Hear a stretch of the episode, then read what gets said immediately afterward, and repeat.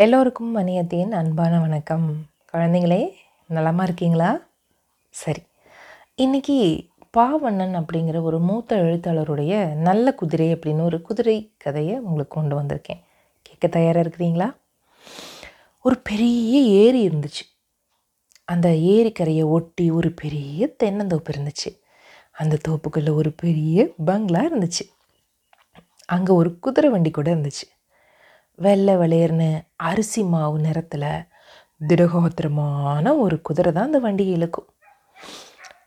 அந்த குதிரை வண்டியில் தான் ரெண்டாவது படிக்கிற தங்கப்பன் தினந்தோறும் பள்ளிக்கூடத்துக்கு போயிட்டு வந்தான்.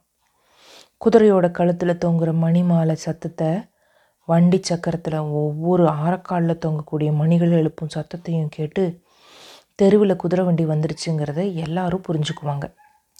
பள்ளிக்கூடத்துக்கு போகும்போது குமாரசாமி செல்வகுமார் மாரப்பன் தங்கவேலு எல்லாருமே குதிரை வண்டி பின்னாடி ஓடி வருவாங்க. அந்த கூட்டத்தில் சேராமல் தனியாக நடக்கிறது முத்து மட்டும்தான்.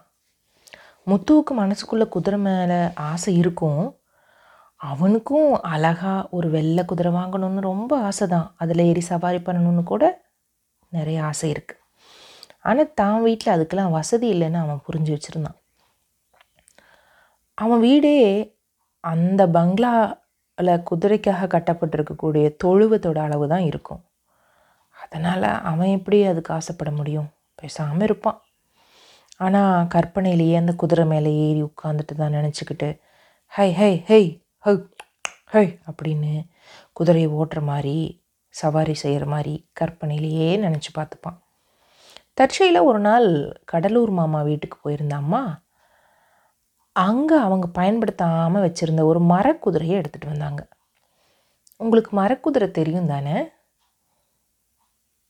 ஒரு குதிரை மாதிரியே இருக்கும் மரத்தில் செய்யப்பட்டது அது. மேலே ஏறி உட்காந்து முன்னும் பின்னும் நம்ம அசைஞ்சு குதிரையில் போகிற மாதிரியே விளையாடலாம். அதை எடுத்துகிட்டு வந்திருந்தாங்களா? முத்துவோட அப்பா பெயிண்டர்.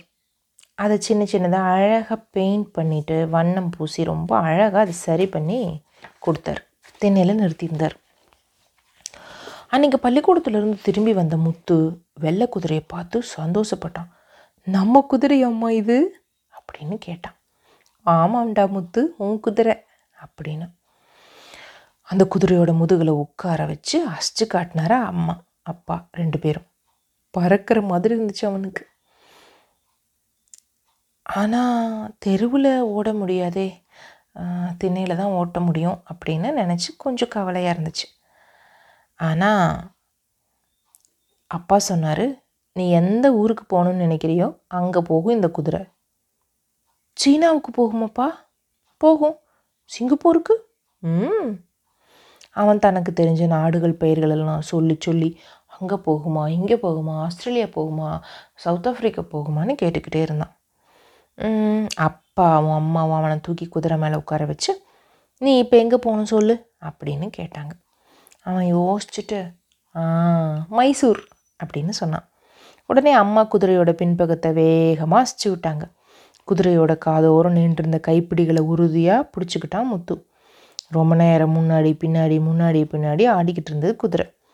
மைசூர் வந்துட்டுச்சு அப்படின்னு அம்மா சிரித்தாங்க ஆமாம்மா அப்படின்னு சொல்லி அவனும் சிரித்தான் அடுத்த நாள் பள்ளிக்கூடத்தில் தன்னோட குதிரையோட பெருமைகளை வாயோயாமல் சொல்லிக்கிட்டே இருந்தான் முத்து.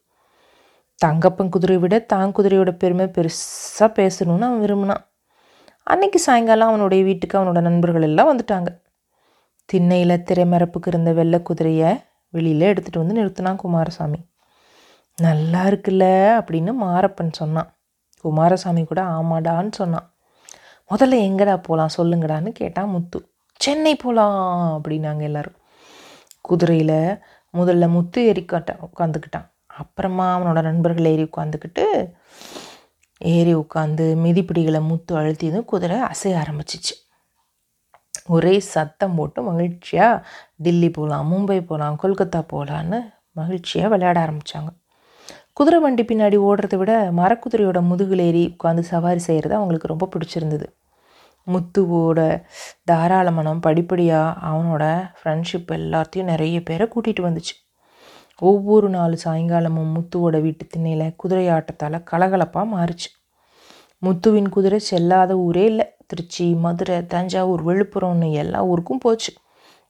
குதிரை முன்னும் பின்னுமா அசையும் போதெல்லாம் அவங்க சிரித்து சிரித்து சிரித்து ஓஞ்சாங்க. சில நேரங்களில் ஏற நிறைய பேர் ஏறினதுனால குதிரை டமால்னு சரிஞ்சு கீழே விழுகும். அப்பவும் சிரிப்பாங்க. மறுபடியும் ஏறி எடுத்து வச்சு மறுபடியும் உட்காந்து மறுபடியும் ஓட்டுவாங்க. ஒரு நாள் தங்கப்பனோட குதிரை வண்டி வரல. அவனும் பள்ளிக்கூடம் வரல. முதல் நாள் என்ன நடந்ததுன்னா ஒரு மாமரத்தோட கிளையில் ஏறி உட்காந்து பாடம் படிச்சுட்டு இருந்த தங்கப்பன் கீழே இறங்கி வரும்போது மரத்தடியில் புல்லை தின்னுட்டு இருந்த குதிரையை பார்த்தான். இது நாள் வரைக்கும் குதிரை வண்டியில் தானே போயிருக்கோம். குதிரை மீது போனதில்லைன்னு நினச்சவன்?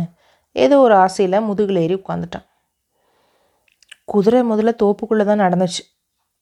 திடீர்னு ஓட தொடங்கிருச்சு.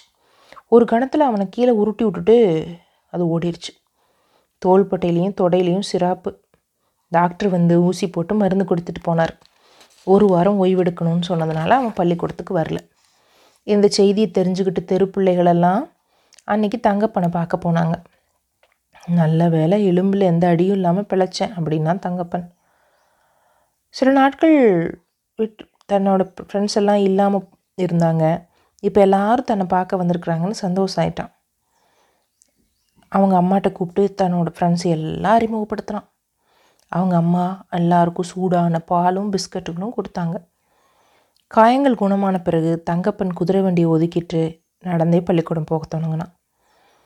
திரும்பி வரும்போது சிரித்து கதை பேசிக்கிட்டே வந்தாங்க. திரும்புகிற வழியில் எல்லாரோட சேர்ந்து தங்கப்பனும் முத்துவோட வீட்டு திண்ணையில் இருக்கிற மரக்குதிரையில் ஏறி விளையாடினான். தினமும் குதிரையோட முதுகில் அவனுக்கு கடைசி இடம்தான் கிடச்சிச்சு. ஆனால் மகிழ்ச்சியாக அதை ஏற்றுட்டு சவாரி பண்ணான். மற்றவர்களுக்கு தெரியாத கன்னியாகுமரி குற்றாலம் செஞ்சி சிதம்பரம் மாயவரம்னு தினமும் புதுசு புதுசாக ஊர்களுக்கு அழைச்சிட்டு போனான்.